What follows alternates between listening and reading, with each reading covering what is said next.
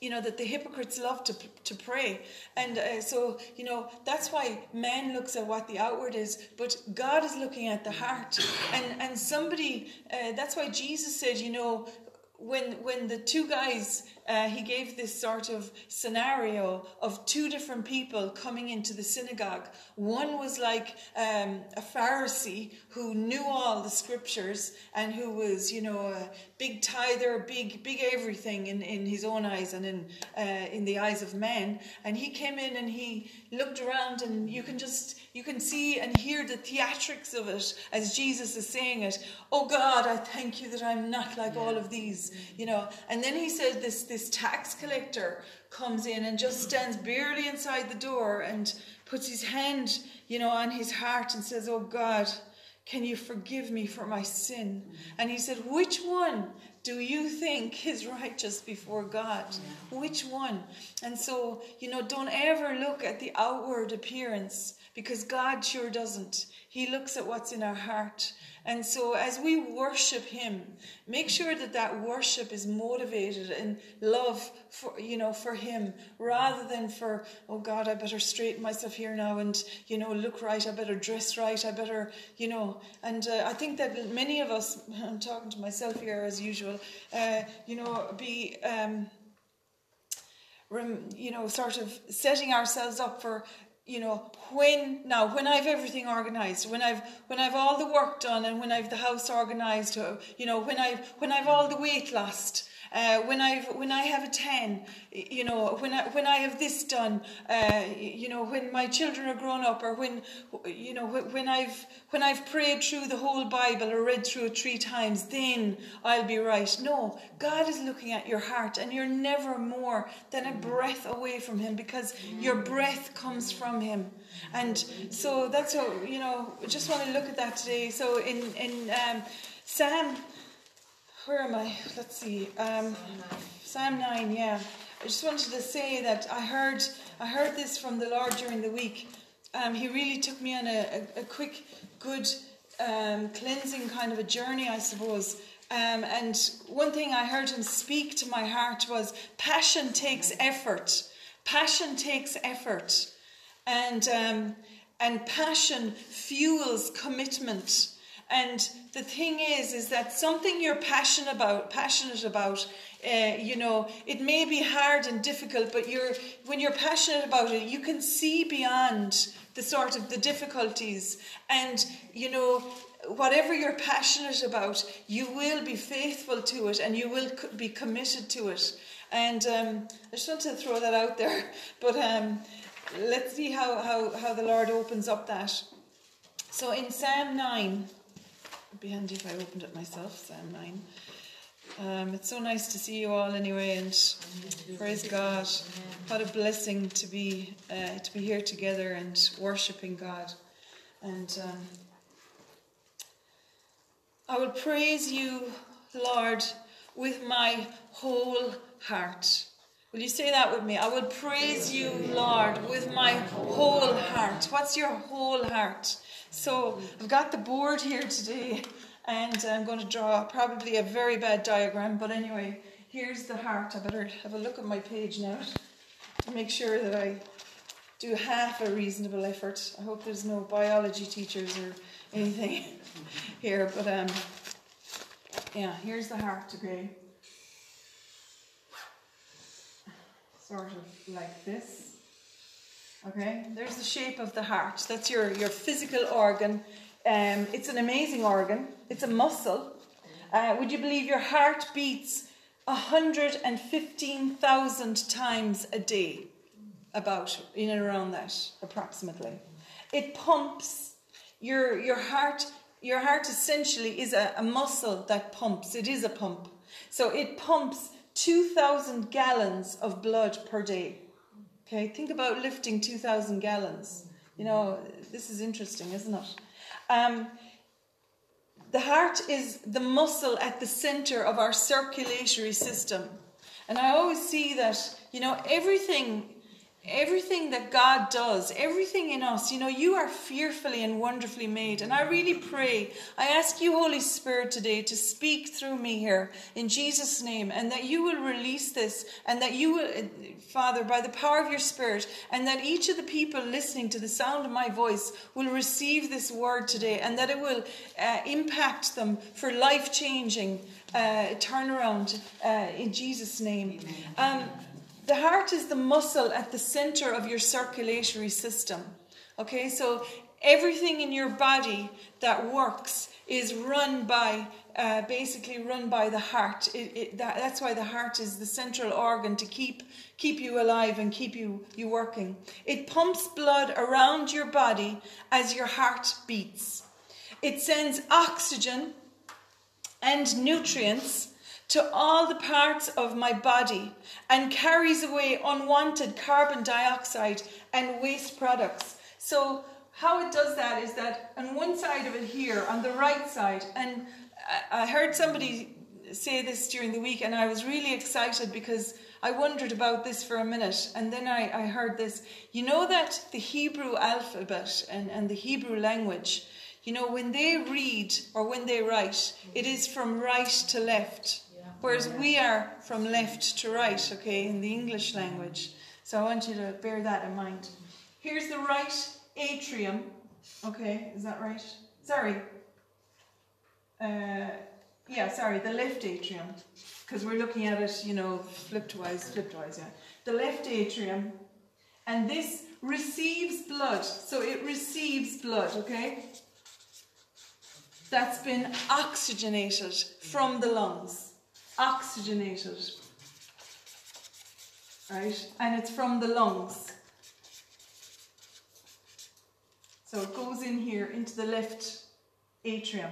And then that pumps down to the left ventricle, which is down here. There's four parts to your heart the left and the right atrium, and the left and the right ventricle. So that's the V, the ventricle, and this is the A, the atrium. And the left ventricle pumps. Again it pumps and this pumps as well. So the heart is a pump. And the ventricle pumps the oxygenated blood that it's received from the lungs around the body. Okay? Into all the organs. And then the right atrium receives in the waste products and the carbon dioxide. So the waste is what the right side receives. And that, that pumps it down to the right ventricle, the right ventricle here on this side, and that pumps it back to the lungs to be expelled. Isn't this interesting? Think mm. about this. Bearing in mind Ezekiel 37, where God said, sorry guys, I don't know if you can see that board there, where God said, prophesy uh, to the bones. And when Ezekiel, that's in Ezekiel 37, when Ezekiel prophesied to the bones as God had instructed him, those bones came together, muscles and sinews formed, and those bodies reformed, but they were lying there all dead. And God said to him, Prophesy to the wind, the wind, Ruach in Hebrew, the Holy Spirit, that's his name, the Ruach, the wind, the breath of God, if you like the breath of God. And um, I loved that there one day. Johan came up here and, and he said that, you know, God's name, Yahweh, it's a breath, Yahweh. Imagine that. Did you hear Johan saying that that day? That really ministered to me so much. Think about this. God, our breath depends on Him. And so remember, God works from right to left. Um, and anyway, the um, what you call it, this pumps out and gets rid of the CO2 and all of the waste out through the lungs, and the lungs bring it in again. How long does that take? A split, not even a split second, a millisecond. You know, when you think about it, you are fe- turn around to your neighbor and say to them, "You are fearfully and wonderfully made. You are fearfully and wonderfully made. You are, you know."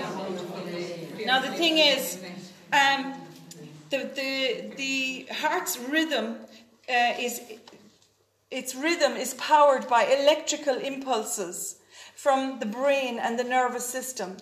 And they, they direct the heart. This is a big book. they direct the heart and the heart's function. And the heart maintains blood pressure. The, you know, the heart is responsible in so many of the activities of the body. Um, it circulates hormones and other nutrients around because as that oxygenated blood is flowing in, in the body, um, you know, the heart is responsible for that.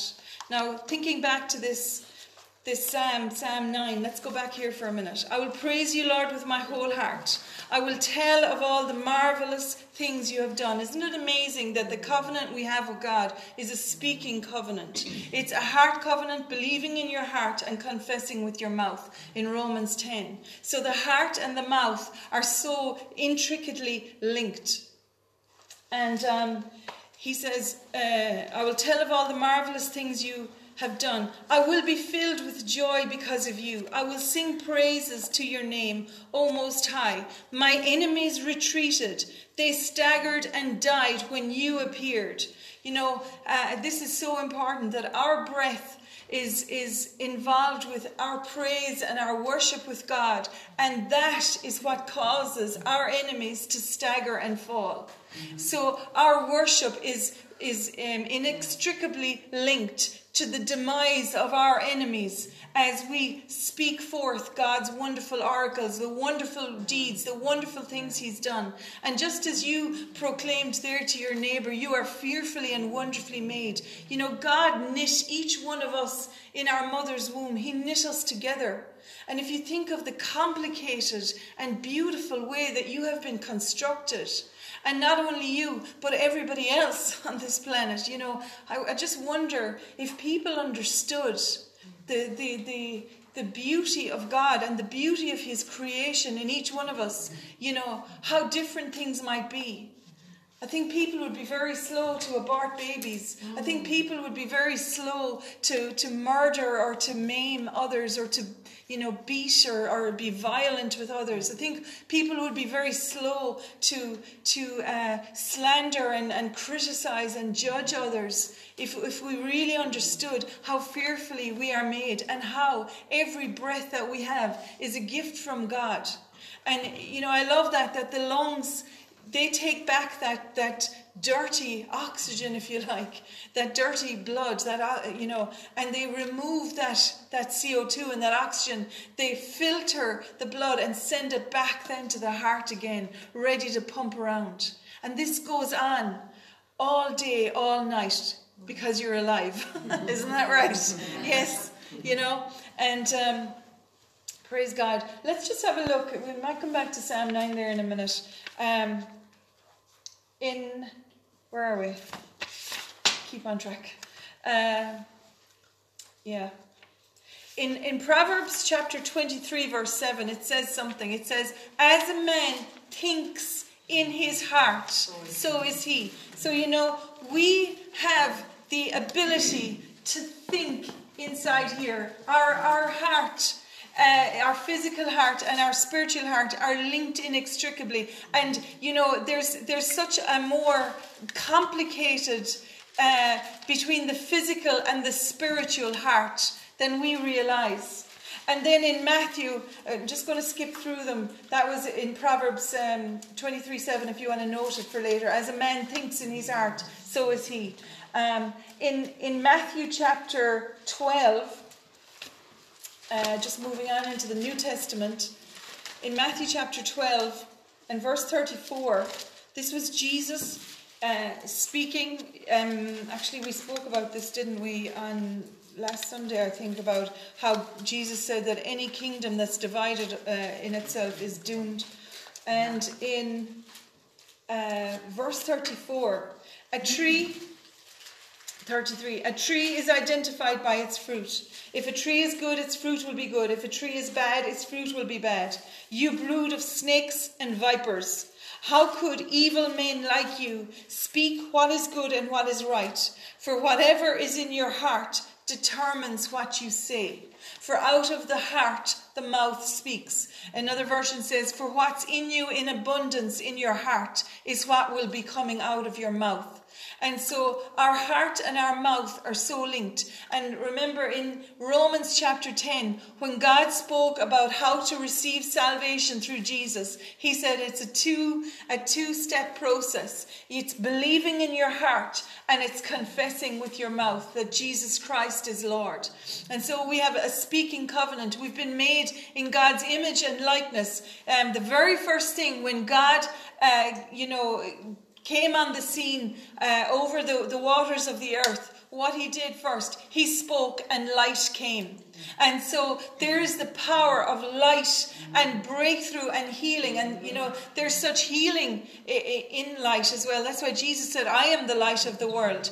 But, um, and you know, you have people who go on holidays in the winter because they hate the darkness, and when they go to the sun or they turn on a sun lamp, it increases mm. their, their mood and all their hormones and chemicals are balanced. The power of light. Well, the power of light is also in, in our in our mouth. And whatever that we're speaking out of our mouth is either going to bring forth light or darkness, mm. blessing or curse, death or life.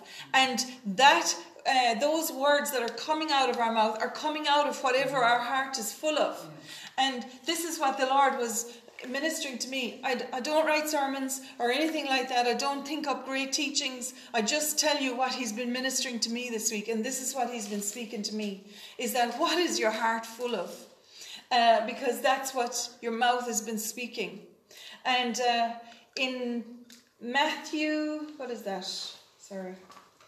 In uh, Mark chapter 11 and verse 23 and 24, this is a key scripture where Jesus said, Whatever you believe in your heart, you're going to speak.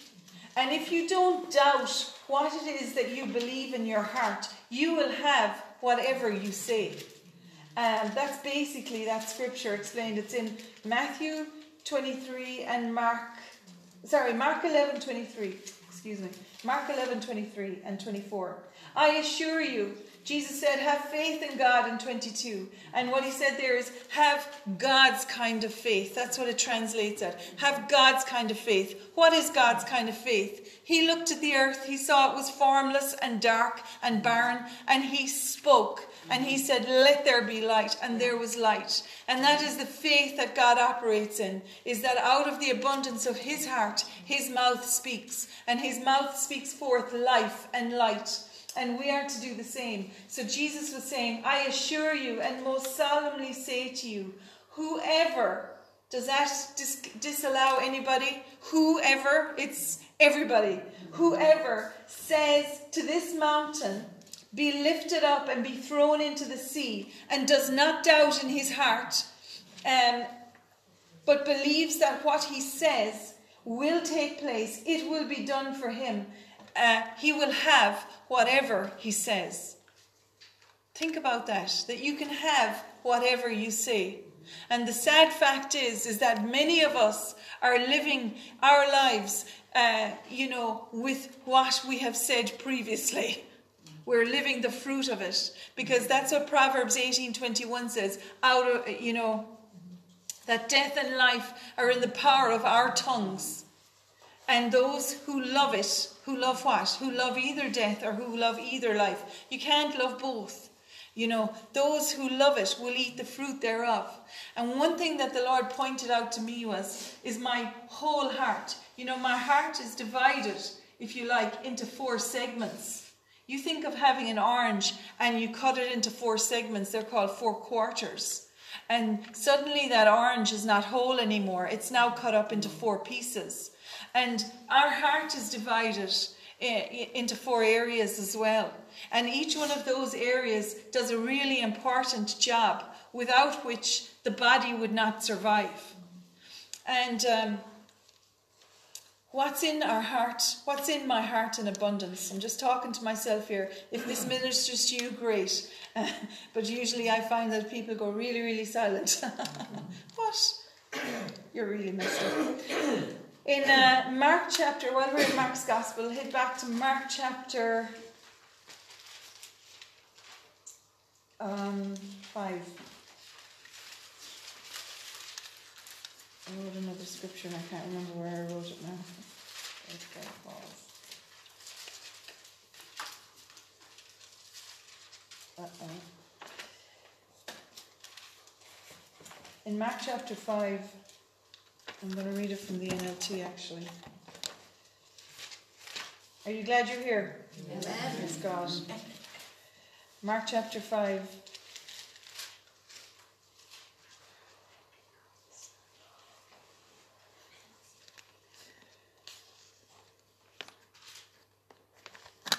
In verse 7.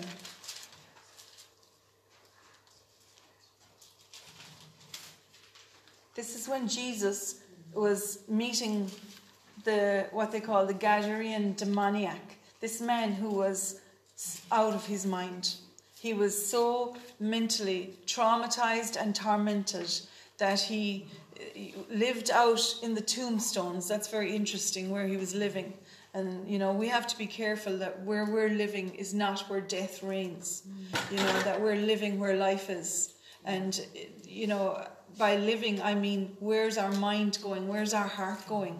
Uh, because sometimes, you know, grief and things, that we'll look at that in a minute, but sometimes those things can keep us in the tombs and, and not enjoying our lives. And this is where that poor man was. And he was out of, he was deranged. He would rip off all his clothes. He would, you know, be completely naked. He would, um, they would shackle him and he'd break the shackles. Such was the strength of the demons that were tormenting him. Can you imagine being in that much pain and, and suffering? That, that you'd actually hurt yourself so much to rip off shackles. That's not an easy thing to do. And people think, oh, look, it must have been some kind of demonic power. I, I believe it was the tormentation that caused him to do that. Those demons tormenting him. And it said he cut himself. You know, there's many young people that are dealing with terrible issues of anxiety and torment and fear, and they're cutting and harming themselves. And, you know, that's a real sign of, of a demonic oppression. And um, this is when Jesus came on the scene. This man came before him. In verse 6, when Jesus was still some distance away, the man saw him, ran to meet him, and bowed low before him. Why are you interfering with me, Jesus, the Son of the Most High God? In the name of God, I beg you, don't torture me. Another version says, What have I got in common with you? And this is the question that the devil seeks to answer in every life. How can I get an inroad in there? How can I get access? And, you know, whatever's inside in our heart, that's what's controlling the access to our lives. And so we're going to look at that in a minute. Please turn over and um, just remember that scripture. What have what have I got in common with you? The demon asked him. And you know, you can read the rest of the, the encounter there yourself. That Jesus told him to shut up and come out of him. Mm-hmm. And that, uh, you know, that the devil was resisting. And Jesus said, What is your name? And the demon answered. You'll notice as well that when the men saw him, it was the demons who saw exactly who it was that was coming for them. They knew him, they, they knew his name. What have we got in common with you, Jesus, this, uh, Jesus, the Son of the Most High God? They knew exactly who he was. This goes back to what Paul said about those sons of Sceva who tried to cast out those demons um, out of this tormented man.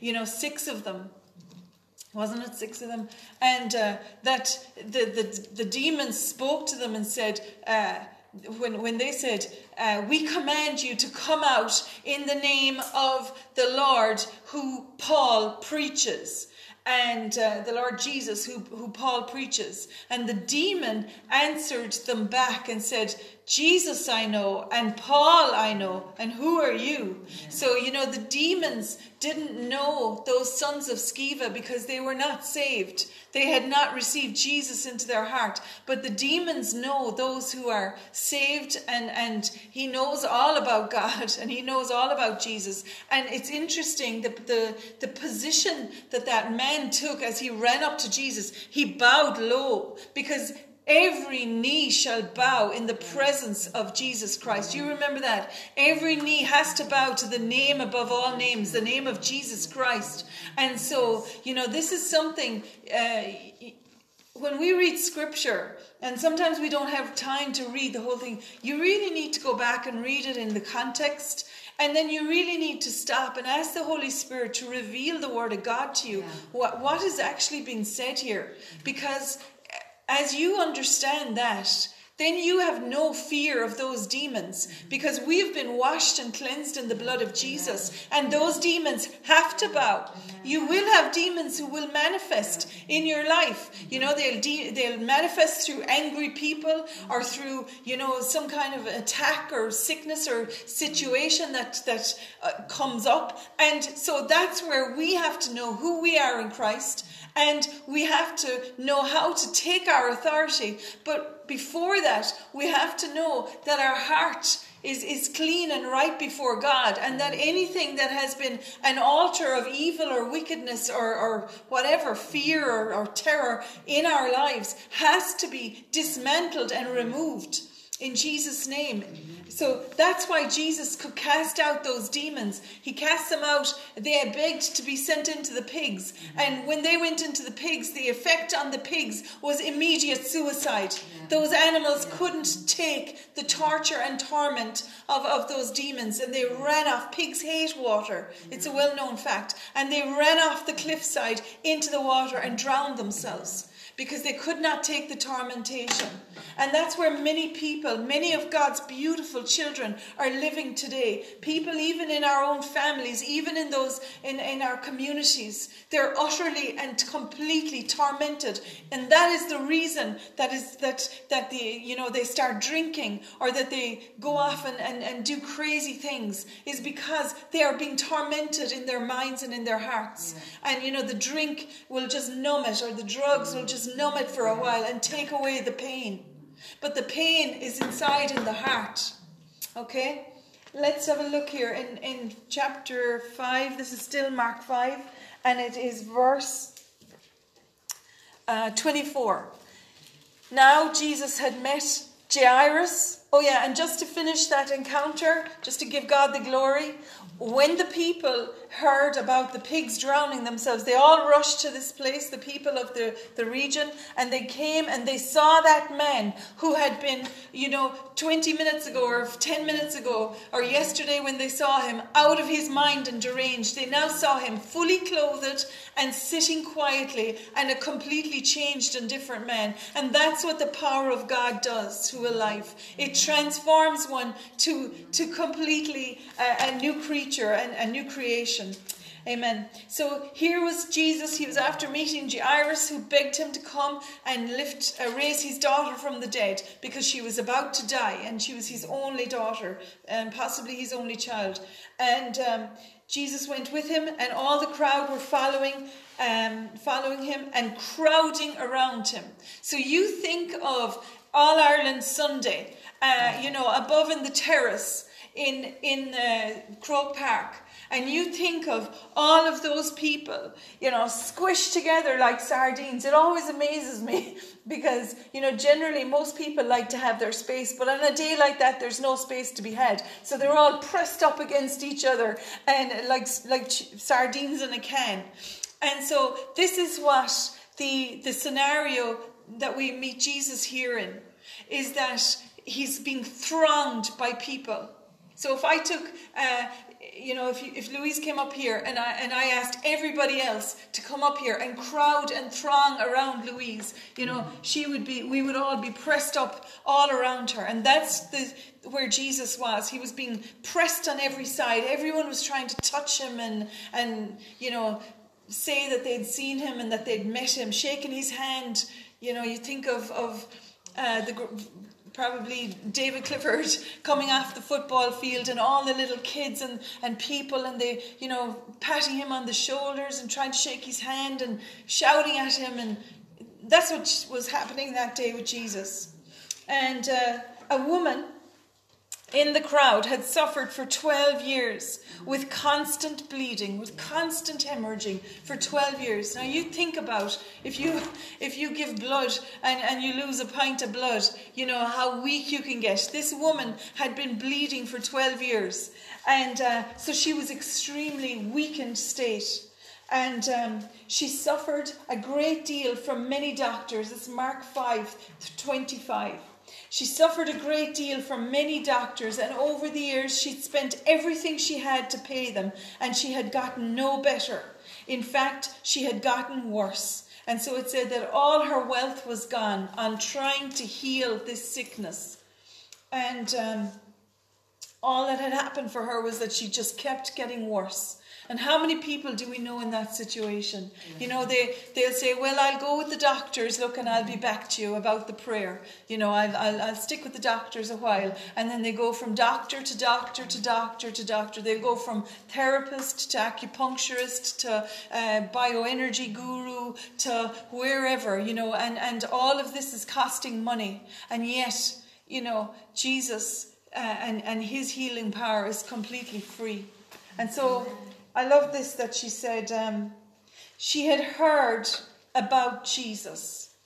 So, you know, it was word of mouth, and this woman had heard about Jesus. And she thought uh, to herself, oh, sorry, she came up behind him through the crowd and touched his robe.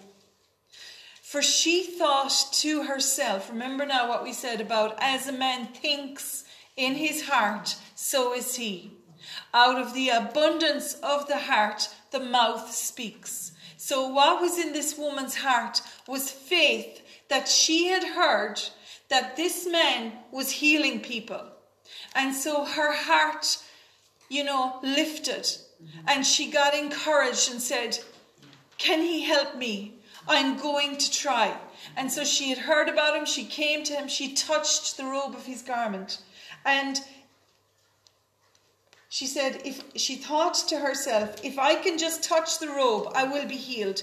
Immediately, immediately, the minute she touched his robe, because she touched him with faith, because she touched him with, with filling her heart with that hope and that faith that he will heal me. He will heal me. He's healed all those other people. And this woman's faith was, was just exposed here.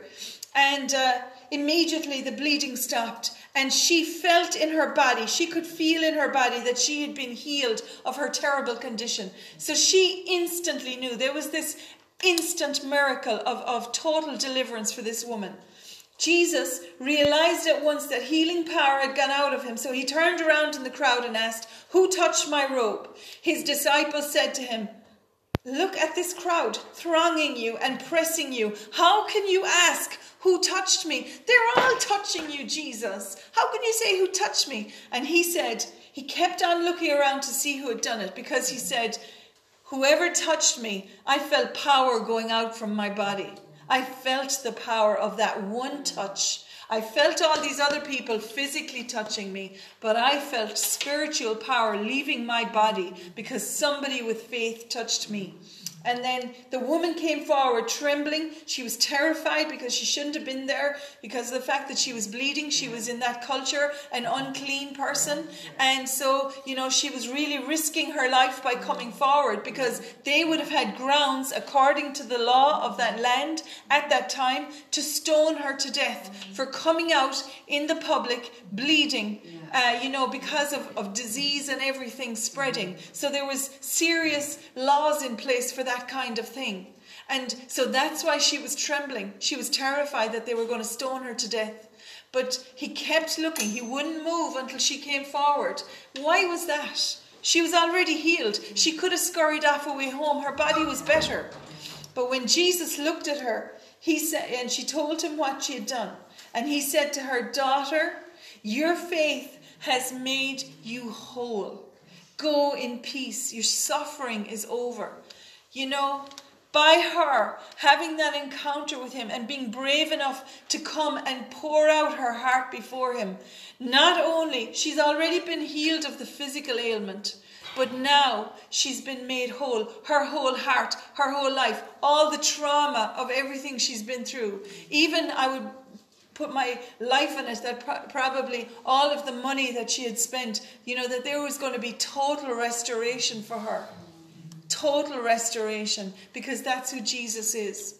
And so she was made whole.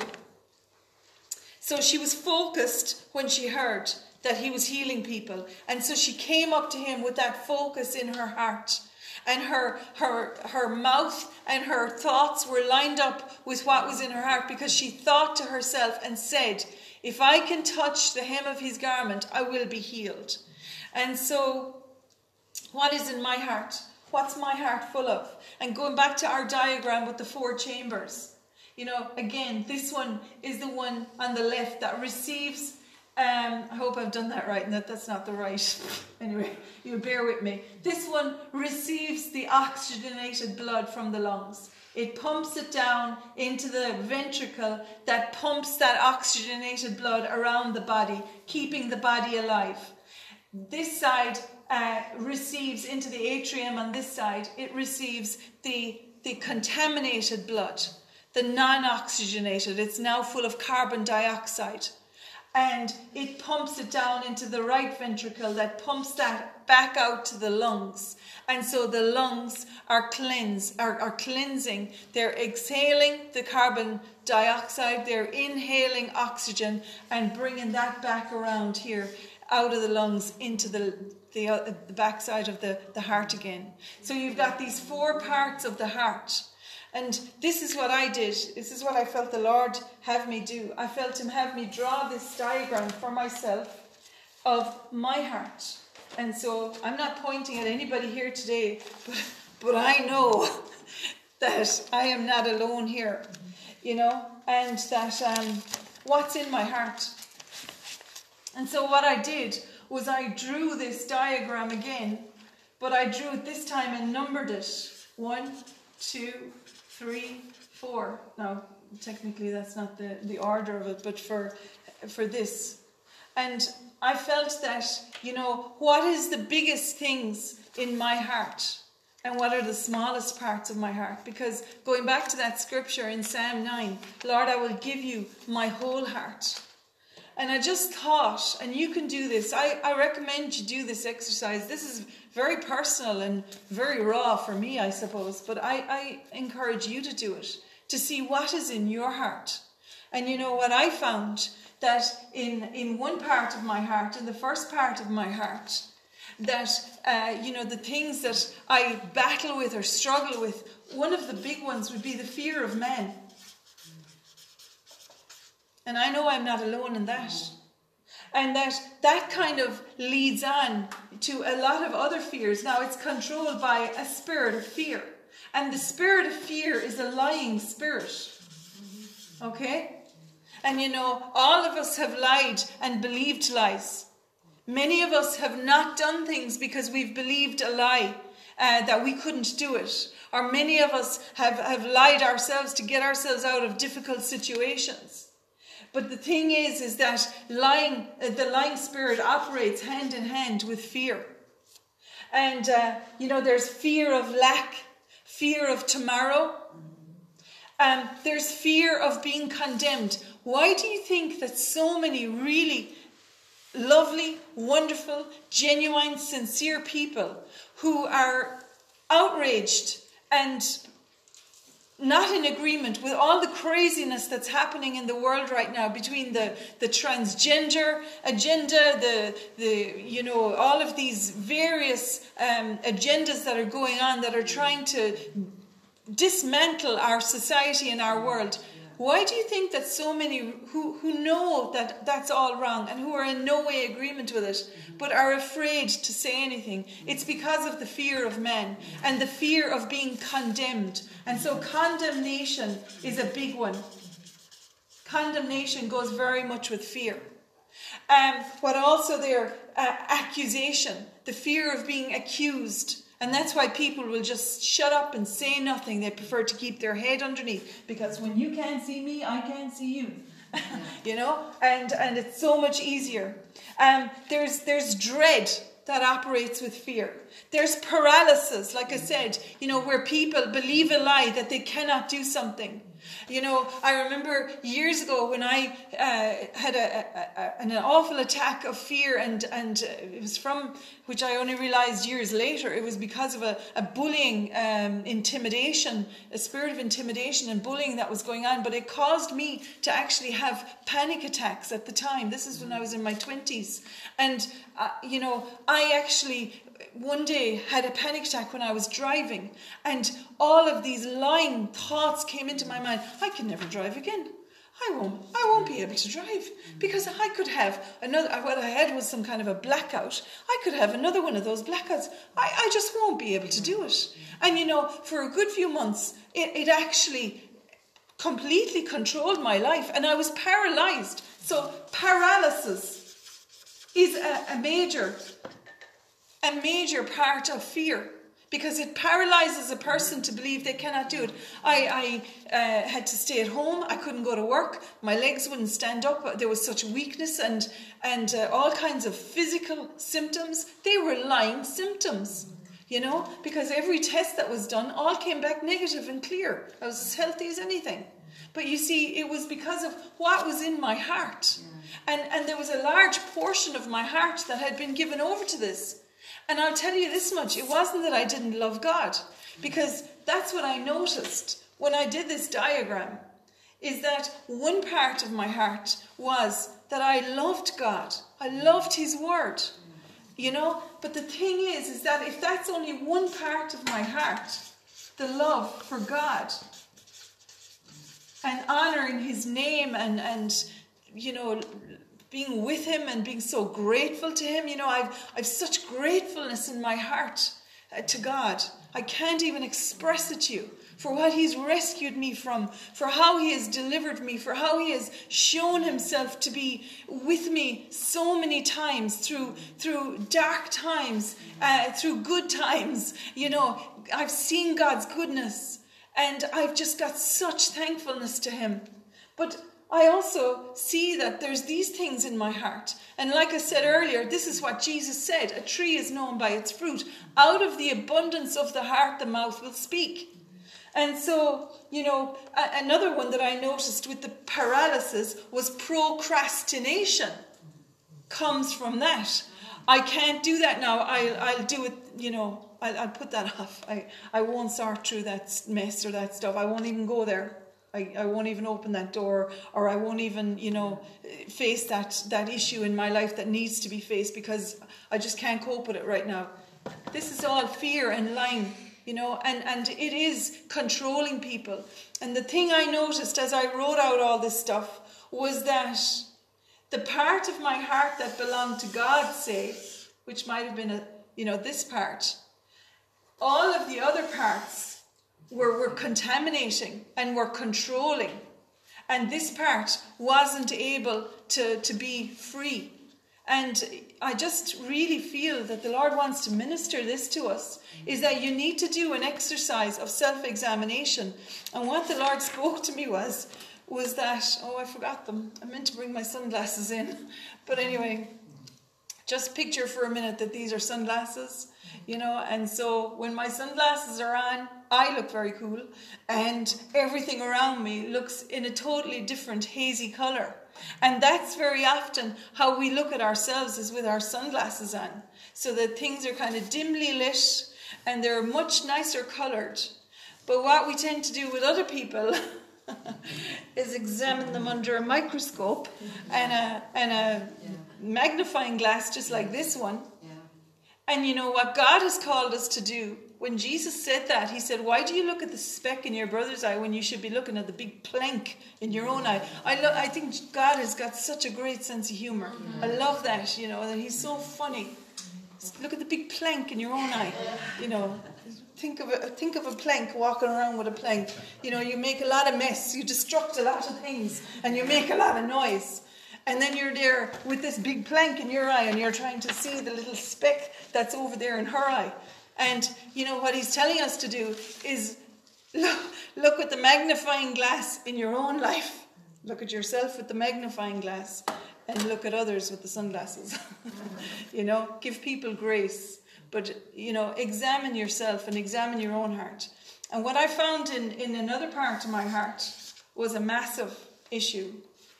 Perhaps, in fact, working hand in hand with this side was grief. And grief causes all kinds of problems pain from the past, past pain, okay? Anguish. Think of the word anguish.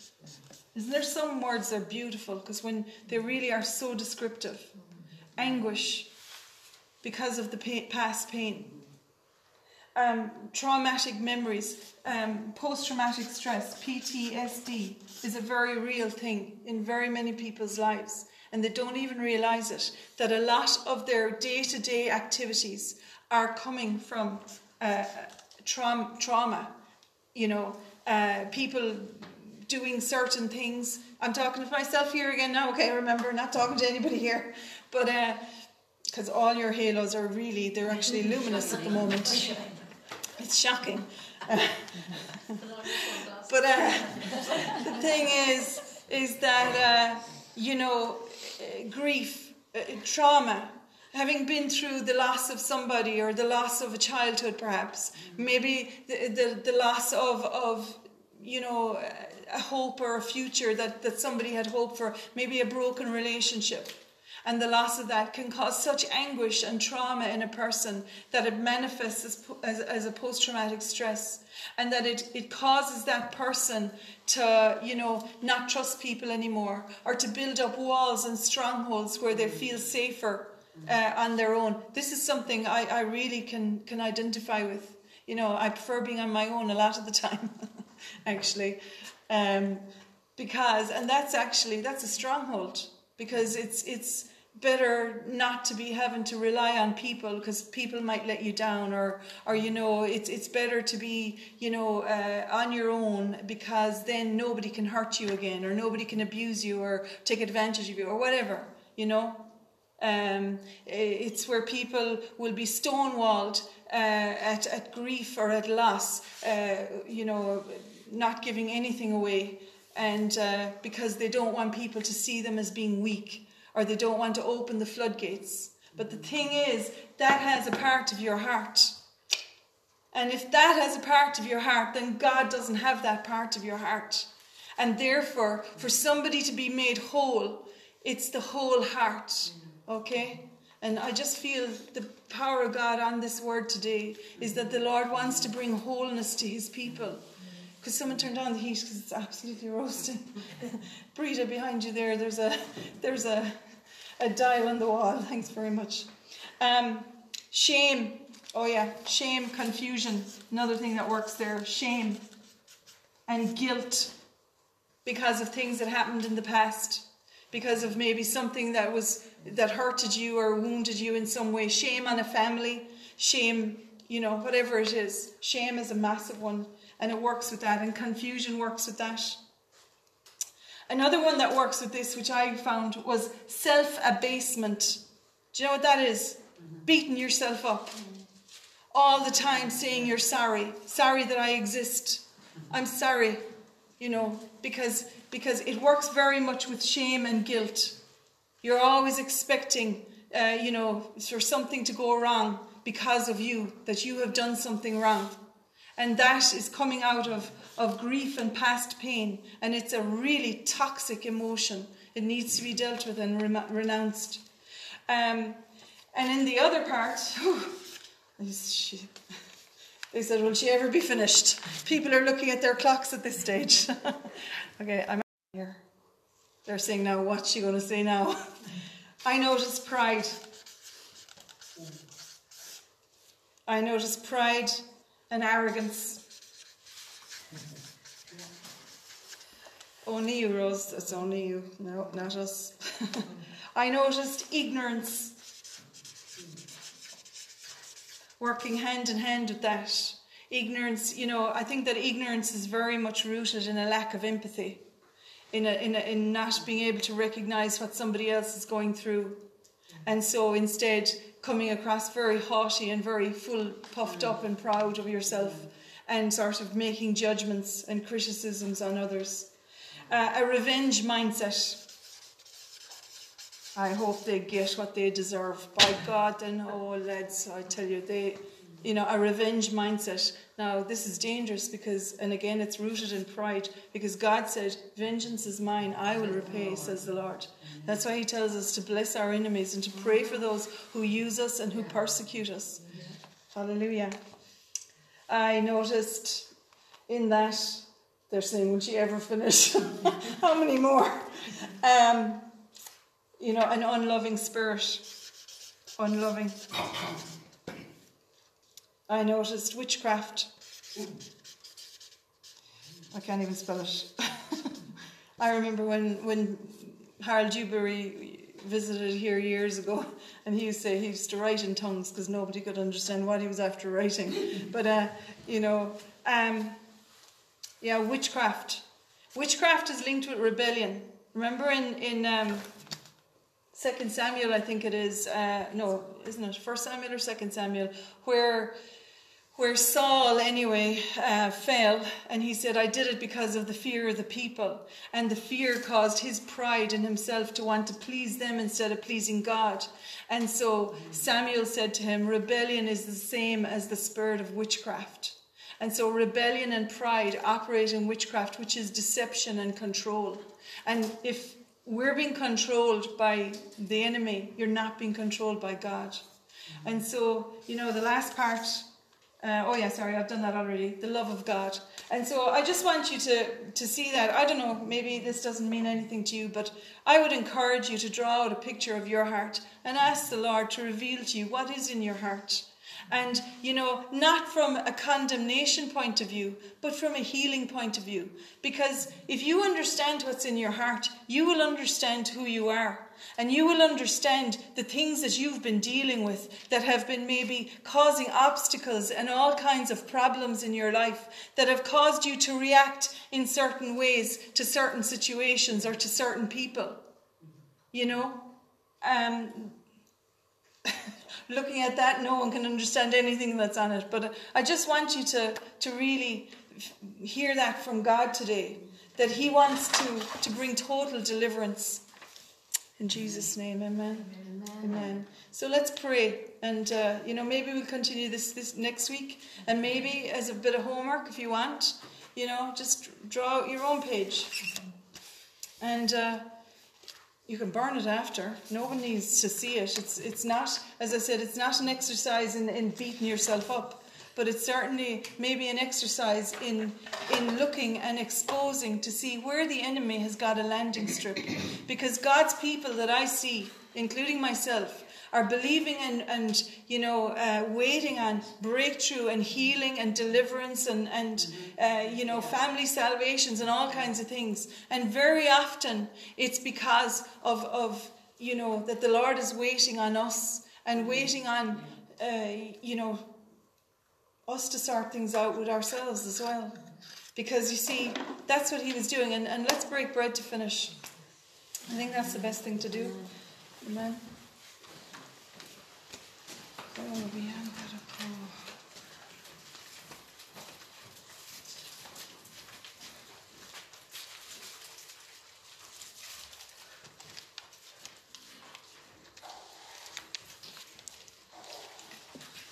Shampan piedra da caulantara unedra da cocobodre da lei on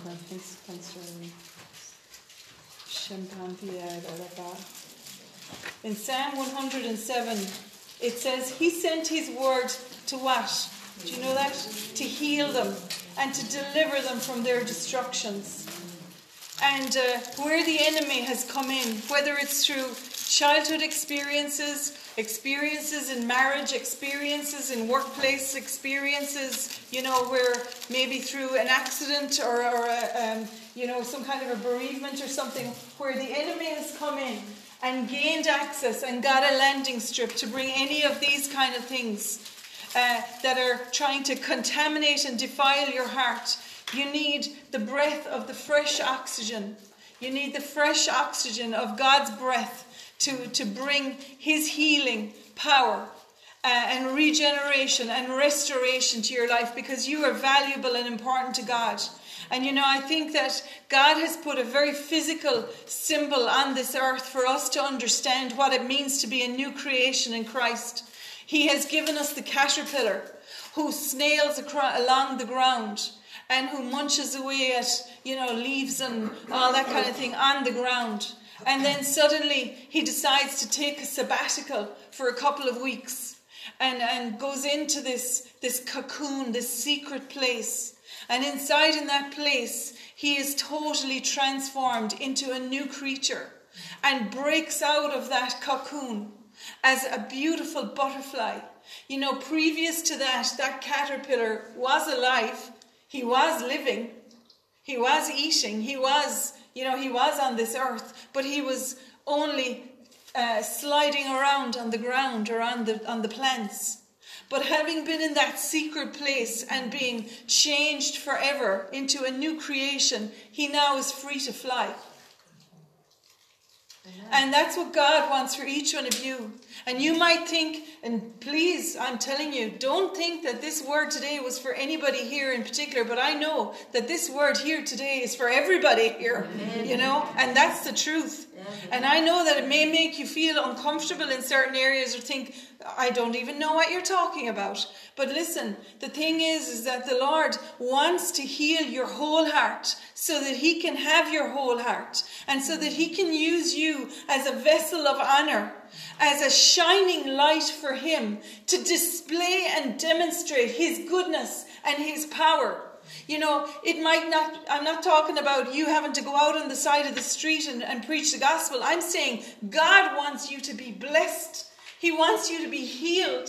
He wants you to be delivered and set free. He wants your children to be blessed. He wants your descendants to be the most blessed family on this earth. He doesn't want you hindered and paralyzed and crippled. He doesn't want you in a place where, where you're at odds with people criticizing or condemning or, or, or, you know, uh, not having empathy with them. He doesn't want you criticizing and condemning yourself because He has created you and knit you together in your mother's womb. You are a fearful creation. No man has ever been able to recreate a, a human being just like what, what God had created. You know, the, the human brain, they've tried and, and the computers that they've built have, have taken up buildings and they still are nothing like the human brain. That's how amazing you are. And the devil has done everything he can to trip up you, not only you, but your family. And not only your family, but your community. And not only your community, but our nation and all the nations of the earth. And there are many people that are out there today that are, you know, going into shops buying their next bottle, uh, going out looking for a dealer to buy their next uh, thing to shoot themselves up so that they can get high and just forget about their problems. And all God wants is for His church to rise up and start demonstrating the glory and the goodness of God. And that's why we break bread and that's why we join together. This is not some futile religious ritual that we take part in on a Sunday morning and a Thursday evening. You know, oh, I'd better give God some time. I hate that when I hear people talk about having to go to church services and, well, by God, we were there an hour.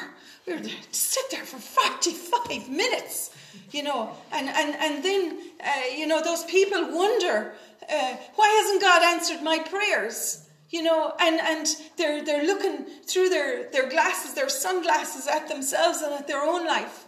And, and they're not even seeing the things that God needs to get rid of because, as we read in Mark chapter 5, the demons know it mm-hmm. and they know it.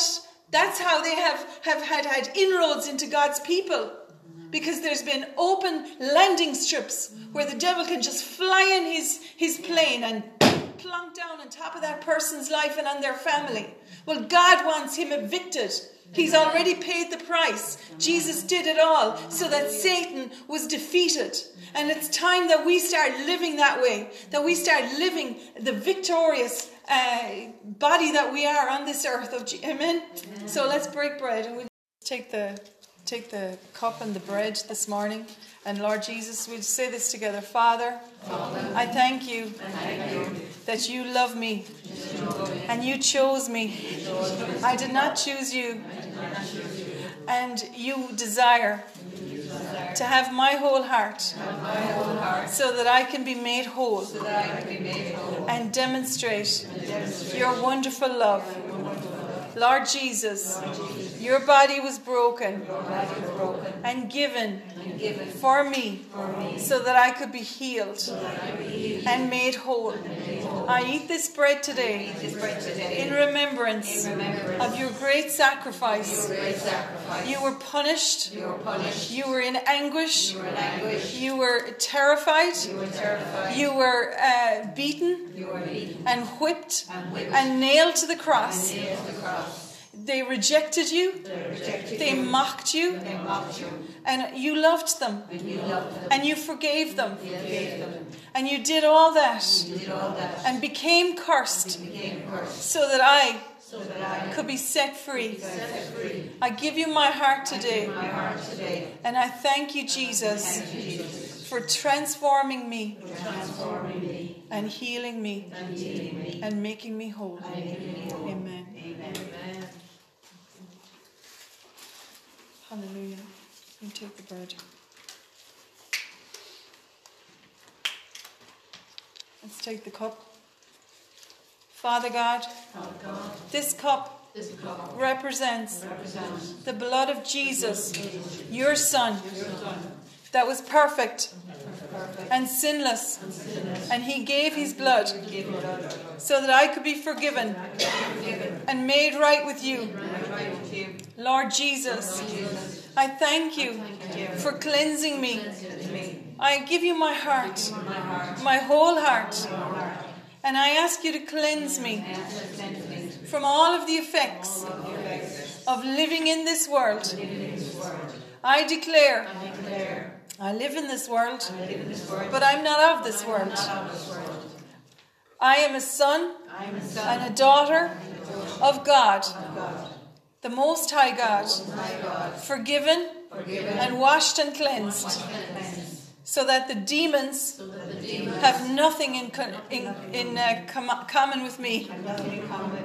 In Jesus' name, I drink this cup in remembrance of what you did for me, Jesus. And I celebrate my freedom, my forgiveness, and my release. Hallelujah. Hallelujah. Amen.